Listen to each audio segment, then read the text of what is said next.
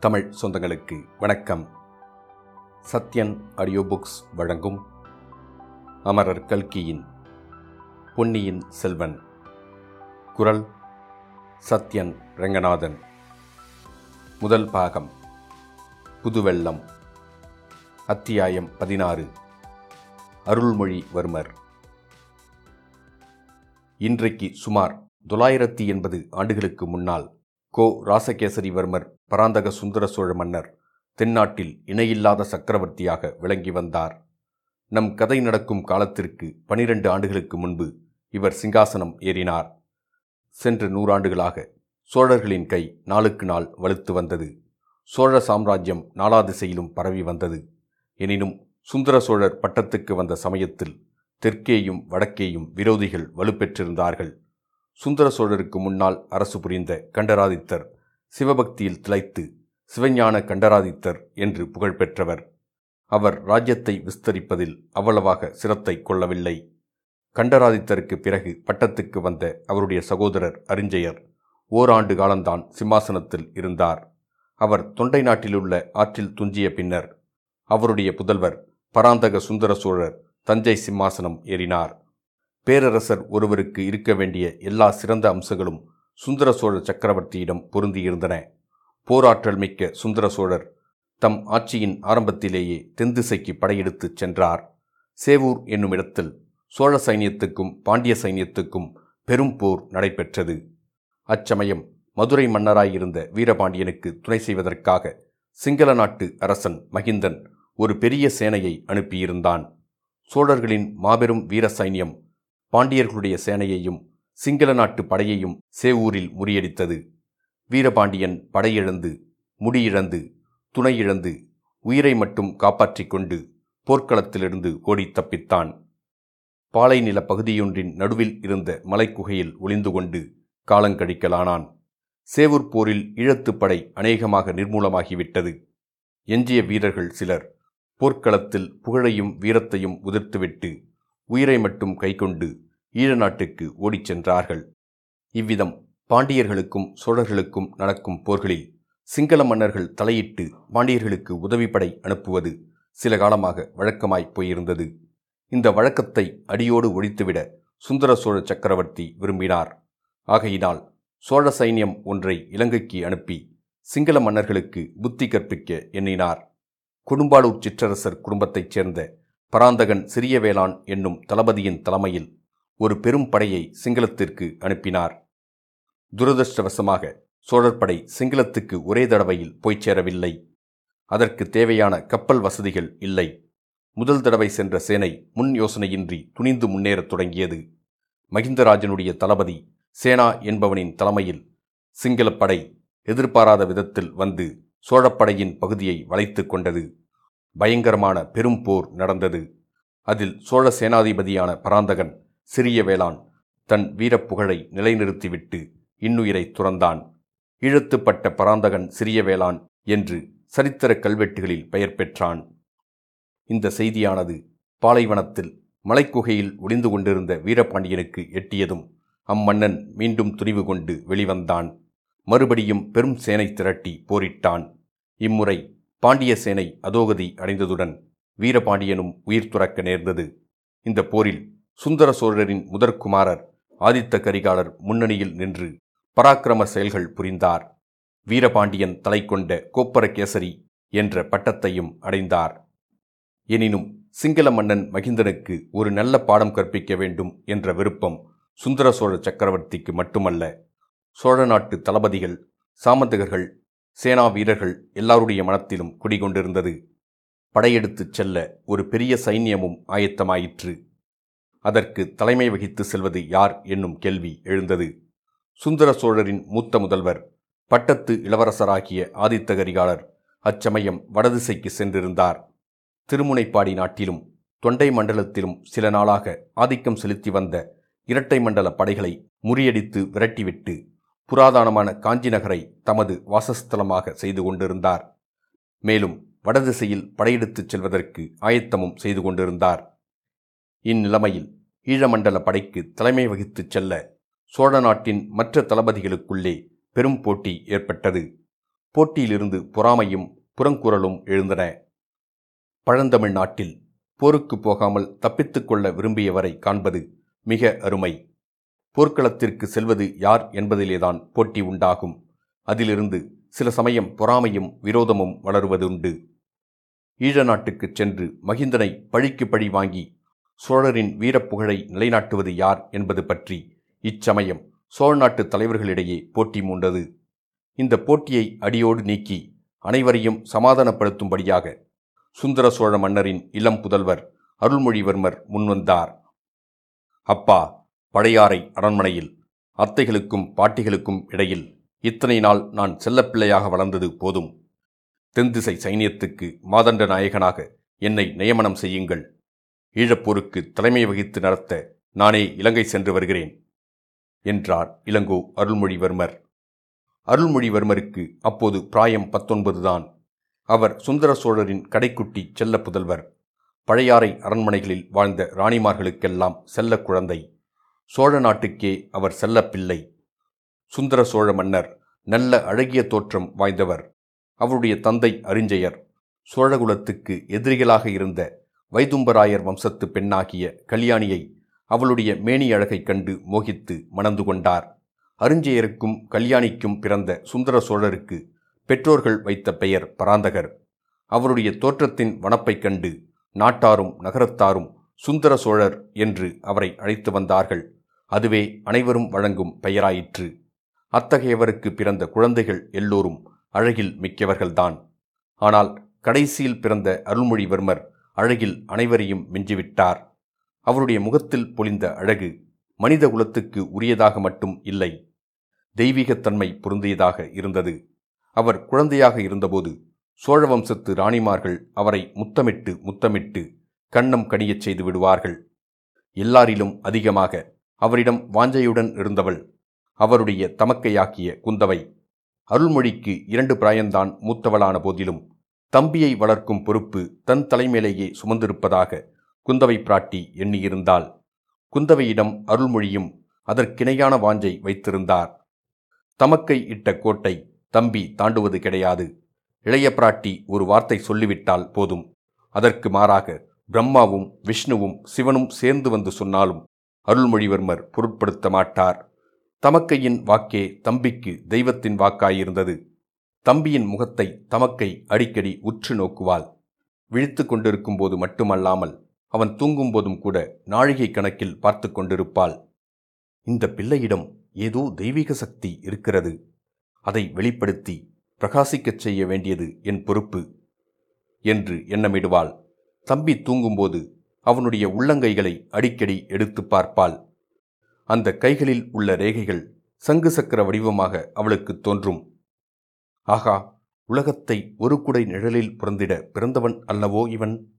என்று சிந்தனை செய்வாள். ஆனால் சோழ சிங்காதனத்தில் இவன் ஏறுவான் என்று எண்ணுவதற்கே இடமிருக்கவில்லை. இவனுக்கு மூத்தவர்கள் பட்டத்துக்கு உரியவர்கள் இரண்டு பேர் இருந்தார்கள். பின் இவனுக்கு எங்கிருந்து ராஜ்யம் வரப்போகிறது? எந்த சிம்மாசனத்தில் இவன் ஏறப்போகிறான்? கடவுள் சித்தம் எப்படியோ யார் கண்டது? உலகம் மிக்க விசாலமானது. எத்தனையோ தேசங்கள் எத்தனையோ ராஜ்யங்கள் இந்நிலவுலகில் இருக்கின்றன. புஜபல பராக்கிரமத்தினால் ஒரு நாட்டிலிருந்து இன்னொரு நாடு சென்று சிங்காசனம் ஏறி ராஜ்யம் ஆண்டவர்களைப் பற்றி கதைகளிலும் காவியங்களிலும் நாம் கேட்டதில்லையா? கங்கை நதி பாயும் வங்க நாட்டிலிருந்து துரத்தி அடிக்கப்பட்ட இளவரசன் படகிலேறி இலங்கைக்குச் சென்று அரசு புரியவில்லையா? ஆயிரம் வருஷமாக அந்த சிங்கள ராஜவம்சம் நிலைத்து நிற்கவில்லையா?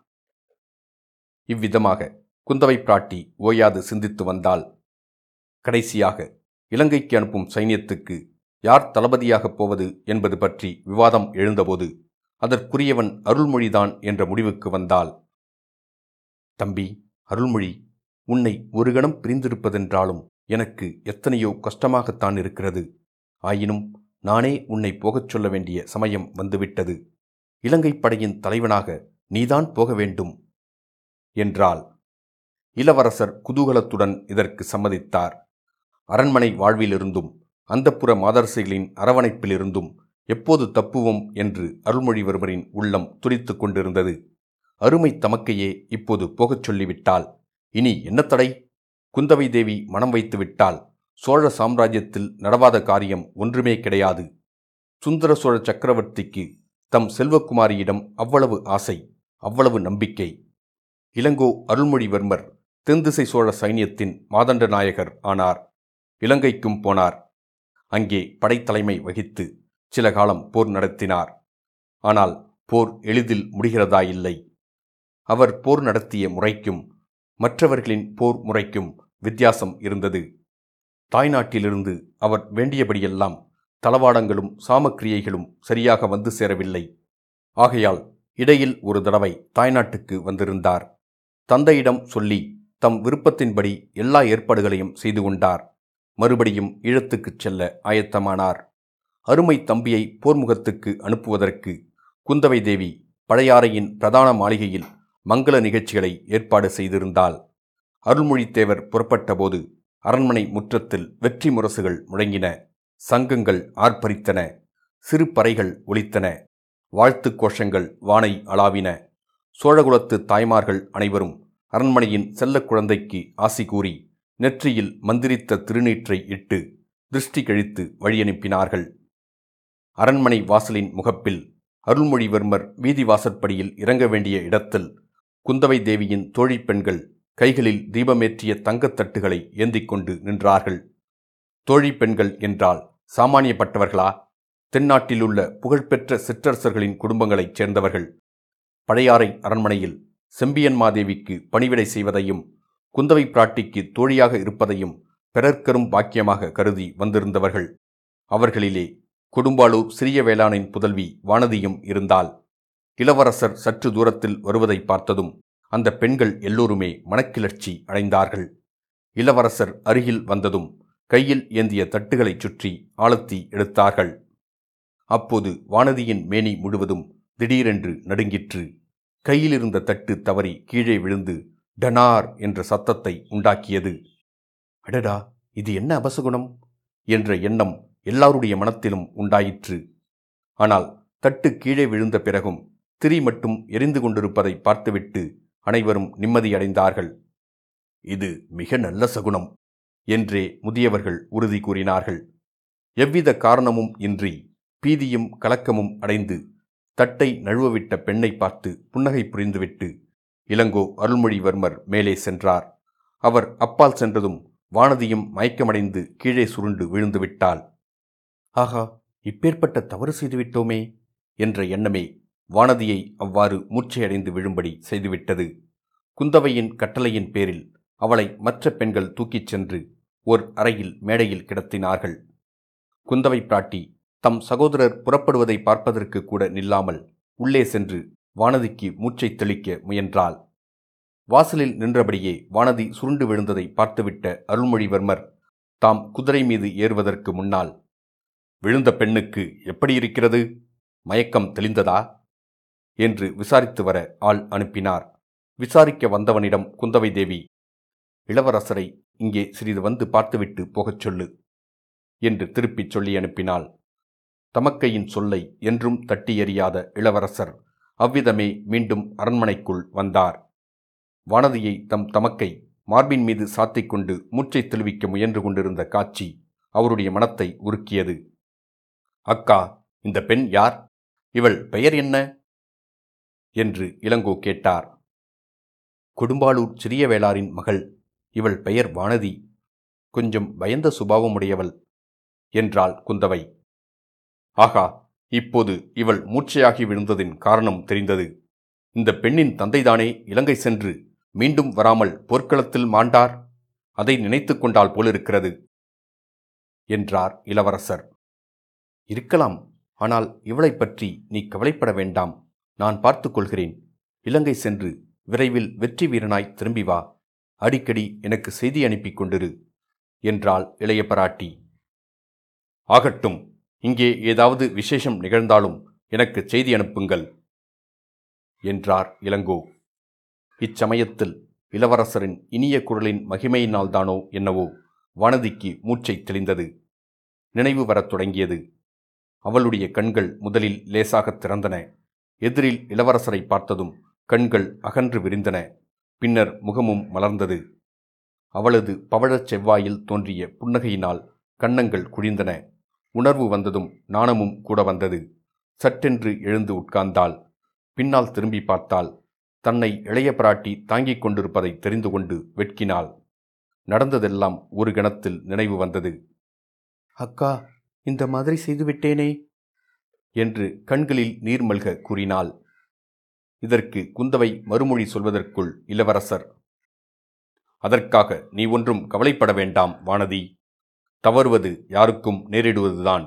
மேலும் உனக்கு அவ்விதம் நேருவதற்கு முக்கிய காரணம் இருக்கிறது. அதைத்தான் இளைய பிராட்டியிடம் சொல்லிக் கொண்டிருந்தேன் என்றார். வானதிக்கு தான் காண்பது உண்மையா? கேட்பது மெய்யா? என்ற சந்தேகமே வந்துவிட்டது. பெண்களை சாதாரணமாக ஏறிட்டு பார்க்காமலே போகும் வழக்கமுடைய இளவரசரா என்னுடன் பேசுகிறார்? எனக்கு ஆறுதல் மொழி கூறி தேற்றுகிறார்? என் பாக்கியத்தை என்னவென்று சொல்வது? ஆகா உடம்பு புல்லரிக்கிறதே. மறுபடியும் மயக்கம் வந்துவிடும் போலிருக்கிறதே. இளவரசர் அக்கா சேனைகள் காத்திருக்கின்றன. நான் போய் வருகிறேன். நீங்கள் எனக்கு செய்தி அனுப்பும்போது இந்த பெண்ணுக்கு உடம்பு எப்படி இருக்கிறது என்றும் சொல்லி அனுப்புங்கள். தாய் தகப்பனில்லாத இப்பெண்ணை நன்றாக பார்த்து கொள்ளுங்கள் என்று சொல்லிவிட்டு கிளம்பிச் சென்றார்.